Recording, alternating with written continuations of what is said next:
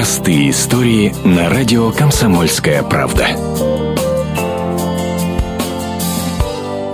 Татьяна и Артур попали под обстрел украинской армии, когда проезжали на велосипедах мимо блокпоста ополченцев в родном Славянске. После этого они мгновенно собрали рюкзаки и помчались на тех же велосипедах в Воронеж. За четыре дня ребята преодолели почти 800 километров.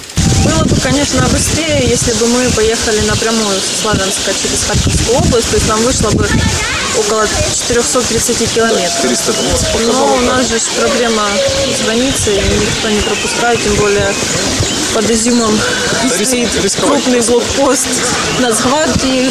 Ребята поехали по маршруту, который уже опробовали их друзья, через Ростовскую область. Воронеж им понравился по фотографиям в интернете. По ночам они останавливались в придорожных гостиницах. Говорят, могли бы ехать и быстрее, если бы неплохая погода и тяжелые рюкзаки. Потому что поняли, что каждый день это риск.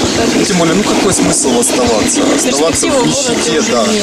Артур и Таня даже не задумывались, каким транспортом воспользоваться. Велосипеды – это их образ жизни, члены их семьи. Им и раньше приходила в голову мысль о том, чтобы уехать в Россию. По образованию ребята программисты, но в родном городе с работой было тяжело. Татьяна работала продавцом, а Артур – водителем погрузчика. Теперь они хотят оформить российское гражданство, снять квартиру, найти работу.